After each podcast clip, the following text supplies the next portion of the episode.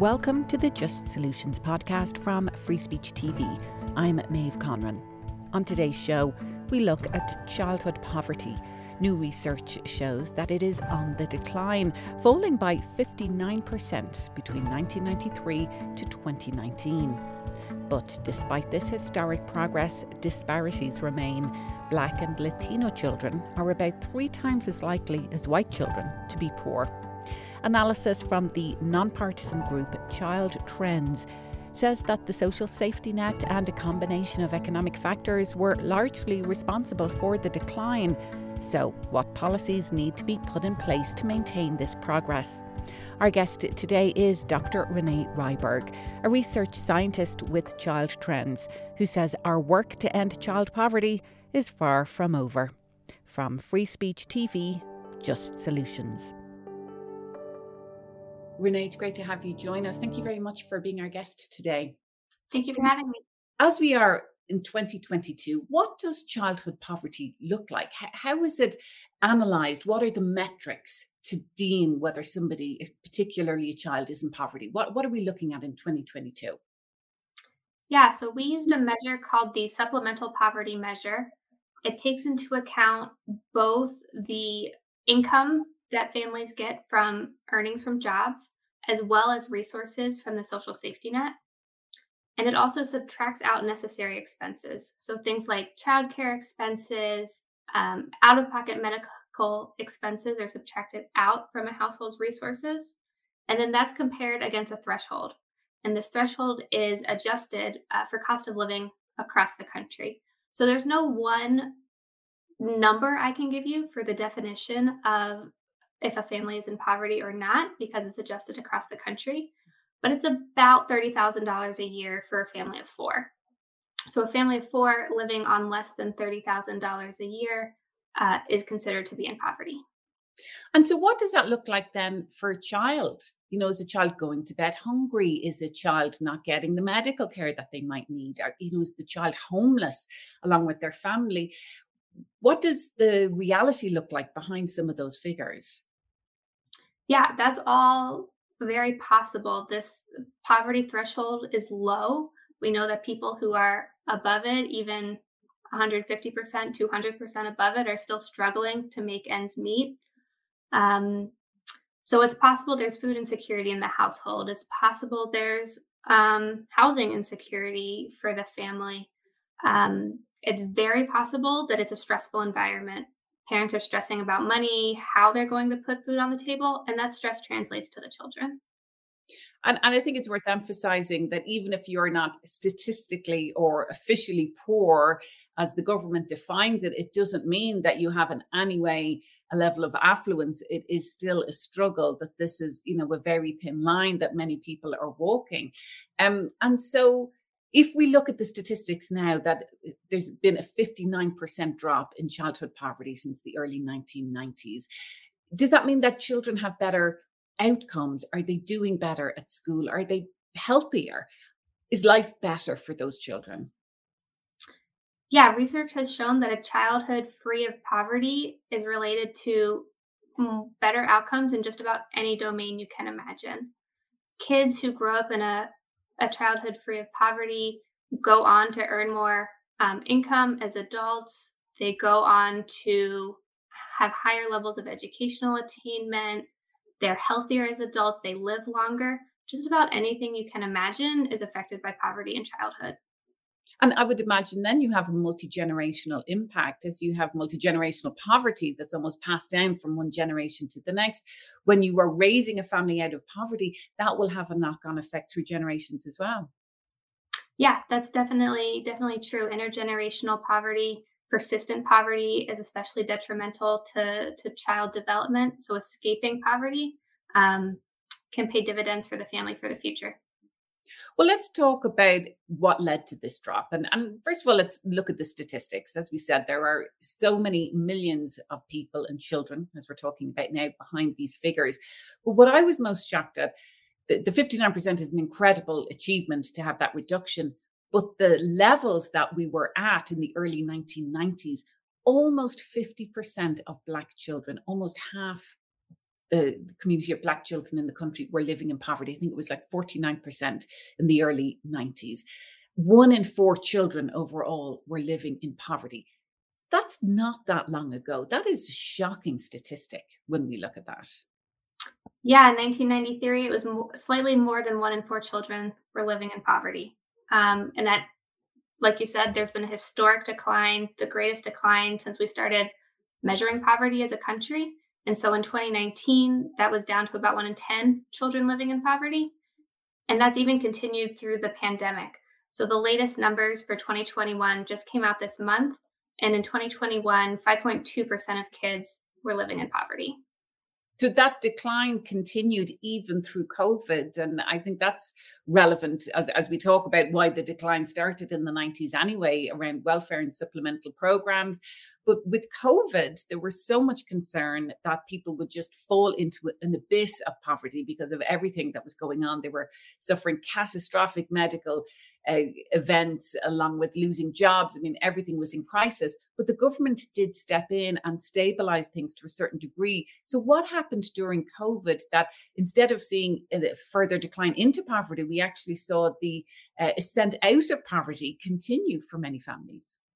Yeah, this was remarkable, and it was really due to intentional intervention by the federal government.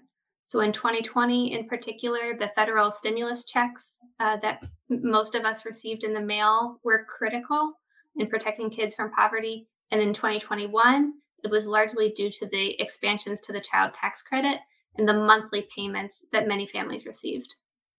So that was more recent during COVID. But let's go back to the early 90s. And a lot of people might remember Bill Clinton's first presidential campaign talking about reforming welfare. And then there were a lot of uh, discussions and stereotypes put forward in the media about you know, welfare queens and, and, single mothers bore the brunt, uh, unfairly bore the brunt of, of criticism when those who were critical of the welfare system were, were voicing their criticism. So, what actually happened in the 90s?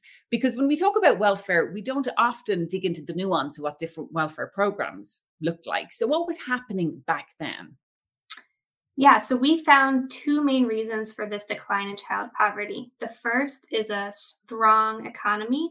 So, um, in particular, higher minimum wages, lower unemployment rates, and more single moms entering the workforce were all important factors contributing to this decline in child poverty. The second factor is growth in the social safety net and its role in protecting kids from poverty. So in 1993, the social safety net played a pretty modest role in protecting kids from poverty. It reduced child poverty rates by about 9% and protected about 2 million kids from poverty. And this grew over time. So by 2019, the social safety net played a much larger role it reduced child poverty rates by 44% and protected 6.5 million kids from poverty. So the number of kids protected from poverty by the social safety net as a whole more than tripled over the past 25 years. So when you were talking there about the labor force grew more people went back into work and particularly single mothers. This gets back to you know what i referred to in uh, certainly the, the first clinton presidential campaign where he said he wanted to have welfare reform. A lot of what happened with that reform i think in and around 1996 was that welfare was then tied to work. And so that is what really changed things in many ways. And, and there's been less discussion about how there was then an expansion in supports for people who were working and low mm-hmm. income families. So digging a little bit into some of the programs that were either eliminated or changed or expanded that really changed things for childhood poverty. Yeah, there have been a lot of changes to the social safety net, particularly, like you said, in the early 90s or mm, early mid 90s around welfare reform. What people typically think of when they think of welfare reform is work requirements and time limits that push people, single mothers in particular, are the image that come up into the labor market. But there are also many programs conditional on work that incentivize work and pulled people into the labor market. So, one really important program is the Earned Income Tax Credit. This is one program that incentivizes work by basically providing an added bonus to work. Um, and this grew tremendously over the past 25 years. Um, and now, as of t- 2019, it's the most influential programs, the most influential part of the social safety net protecting kids from poverty. So in 2019, the EITC alone reduced child poverty by 22%. So the name of that implies that you have to be earning income to actually qualify for that. So what happens to families who cannot actually go out and work? Are they completely excluded from that program? Yes. Uh, if if you do not have earned income, you do not get the earned income tax credit. Um, so there's definitely been a shift in emphasis of the social safety net from in the early 90s an emphasis on supporting families who are not working to supporting families who are working but don't earn enough to pay the bills. So it's so much discussion, even nowadays in 2022, albeit that there's been that reduction in childhood poverty. So many people are concerned about the cost of childcare. You know, what happens when you are working, and particularly for single parent families, the absolute you know overwhelming cost of childcare i mean was a childcare program part of this because how are you supposed to go out and work if you can't afford to have your kids looked after yeah, so the technical answer is no. We were not able to directly look at the role of childcare and childcare subsidies as part of the study. But childcare costs are subtracted out from a family's resources, so they are taken into account when we're when we're calculating who's in poverty and who's not. But you're absolutely right. Childcare is a huge issue. We've seen this, you know, intensified spotlight on childcare with the pandemic and um, one of our recommendations is that families need access to affordable childcare in order to be able to work. When you were looking at, uh, I know you were looking at census data and other data that was available to see these trends around childhood poverty. Did you see a reduction in poverty across the board in rural, in urban areas, in all states, you know, across all different uh, demographics? Or were there certain statistics that really jumped out at you? What jumped out at us was how consistent this decline was. So child poverty rates declined in all 50 states and DC. They declined for all racial ethnic groups. They declined for children um, with immigrant parents and non immigrant parents, and they declined for children in single parent families and two parent families.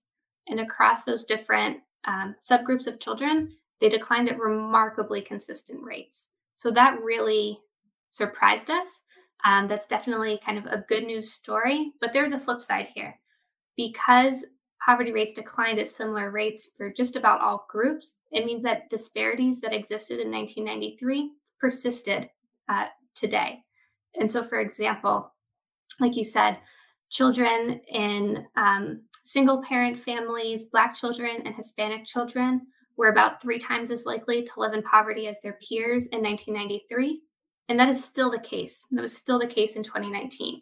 So we had a historic decline in child poverty, but these disparities in who experiences this poverty did not budge. So I think right now it's 17% of Black children living in poverty. I mean, that is an improvement from the shocking 49% of Black children in this country who were in poverty in the early 1990s. But 17% represents so many families and so many children and hardship. So despite all of the efforts, we've seen this, you know, dramatic decline across the board. But do we need then more intentional programming to address those still persistent and pervasive inequalities? Absolutely. Um, these families face barriers both to accessing the labor market and to accessing social safety net programs. And so, without intentional efforts, these disparities are not going to close. We saw that over the past 25 years. There's been no movement in closing these disparities. So so you're absolutely right. It's going to take intentional effort. There is a lot of conversation at least happening and acknowledgement that structural racism is something that exists. We're seeing this happening, these conversations at least happening at you know very senior levels in government in a way that I don't believe we've seen before. So while there is an acknowledgement that structural racism exists, that is is impacting all metrics from health outcomes to education outcomes. And now we're hearing poverty as well. Are we seeing action, though, being taken on that, either at a state level or at a federal level? The child tax credit, the expansions to the child tax credit in 2021 were definitely a step in the right direction. So the child tax credit is structured so that it's based on a child's needs rather than the situation of their parents. And this is in contrast to other programs like the Earned Income Tax Credit, for example. So the Earned Income Tax Credit is going to get a little technical here. The Earned Income Tax Credit, for a child to benefit from it, all family members claimed on the taxes must have a social security number. It doesn't matter whether they're in the country legally, whether the child is a citizen, whether they're working and paying taxes the child will not get any benefit from the child tax from sorry the earned income tax credit if someone in their family does not have a social security number this is in contrast to how the expanded child tax credit was set up there's no exclusionary criteria in terms of uh, social security numbers for the child tax credit and that's definitely a step in the right direction in terms of having a inclusive equitable social safety net you're listening to the Just Solutions podcast from Free Speech TV. I'm Maeve Conran. Our guest today is Dr. Renee Ryberg, a research scientist with Child Trends, a non-partisan group that has recently released a report that shows a massive drop in childhood poverty since 1993. You can find out more at childtrends.org. And you can find out more about us and watch past episodes of Just Solutions at freespeech.org the expansion of the child tax credit that was something that was supported by so many different groups particularly organizations that advocate on the behalf of children to to point to the very real statistics and the successes around that. As you said it's directly benefiting children in a way that other previous programs hadn't done and yet it's not been expanded. And you know you use the word intentional interventions and it seems then that this is an intentional you know lack of intervention when we have seen the direct result and the benefits of something like this to not have it expanded it does seem that there's an intentionality behind that. So i know that the expansion of the childhood tax credit and to, to keep that in in the permanent situation is you know one of the recommendations of, of various different groups including your own. So maybe talk a little bit about that that what the, the concern is now that if this expansion hasn't taken place, the safety net doesn't exist in the same way that it has done in the past few years. Yeah, like I said, the the decline in child poverty has continued through the recession. And in 2021, child poverty was nearly cut in half again, down to 5.2%. And that was largely due to this expansion of the child tax credit. And so by not continuing the expansion to the child tax credit, we risk child poverty rates going back up again. There's a little bit of a risk of us telling this positive story that child poverty has gone down so much, but we know that any child living in poverty is too much. We've talked about the detrimental developmental problems that come with living in poverty. And so there's no excuse. We know what works. Um, there's no excuse to not to continue to invest in what we know works to reduce child poverty. You you bring up a really good point, Renee, that you know, talking about this and loading the fact that there has been this really significant drop in childhood poverty, do we then run the risk of certain sectors who have not necessarily supported the tax credit expansion or other programs that they say, look, job done. Look how successful these programs have been. Now it's up to people to go out and work. We don't need them anymore. I mean, is that is that a concern when you're presenting this information? On the one hand, you want to celebrate the achievements, but then you, as you said, you run the risk of then those achievements being interpreted as we don't need to work on this anymore. Yeah, absolutely. When we set out to do this work, we wanted to understand what led to this decline in child poverty, not from an academic pursuit or from an intellectual curiosity perspective, but we wanted to be able to tell lessons learned so that policymakers could apply those and continue and accelerate this decline in child poverty. So the goal isn't just to reduce child poverty, but really to eliminate it. Um, and we we have solid evidence of of what works to to continue and accelerate this decline. Well, another big aspect of uh, poverty is hunger. The two things go hand in hand. And I know when we talk about some of the social safety nets, that nutrition programs and how they changed and in some ways expanded since the early 1990s and certainly through COVID, that significantly helped as well. So, so maybe talk a little bit about that. I know we still often fold back onto some of the old terminology like food stamps, but there's a lot more nuance to some of those nutrition assistance programs as well. And they have also been incredibly effective at tackling this issue of childhood poverty. Yeah, the largest food assistance program, formerly known as food stamps, is now called SNAP, the Supplemental Nutrition Assistance Program. It's in the top three most important parts of the social safety net in terms of lifting kids out of poverty. Uh, one nice thing about SNAP is that it automatically expands when need expands. So when more kids um, fall into poverty, such as during the Great Recession, more people are automatically eligible to get benefits from SNAP. So that's one part, but SNAP is not the only part of our food support system. There's also uh, WIC, which is targeted specifically at um, young children. And so it has a more targeted um, response, targeted eligibility criteria. And then on the other end, we also have the National School Lunch Program, uh, which serves a, a much broader age range of children. And I know during COVID as well, there was the expansion of the free lunch program. So all children did not need to be income eligible at all, but they were all uh, eligible uh, to receive free food at schools, breakfast and lunches. That has also not been expanded or extended. And so from the start of this school year, you have many, many children who are not part of that program. Now, many people might say, well, if you're not part of the program, you're not eligible because your income is at a certain level. But of course, as we discussed at the top of the show, that just because you're not statistically poor, it doesn't mean that you have the resources that you need to provide everything that your child needs. So, so, maybe talk a little bit about that, that the concerns that some of these programs have ended and have failed to be uh, renewed and and those people who are as we said not statistically poor but do not have necessarily the resources to be able to now pick up the slack. Yeah you're absolutely right. Um, in economic downturns in times of high inflation like we're in now it gets even harder to make and meet make ends meet for low income families and these support programs become even more important. We saw that in the great recession. Child poverty rates more or less did not increase throughout the Great Recession because of federal intervention.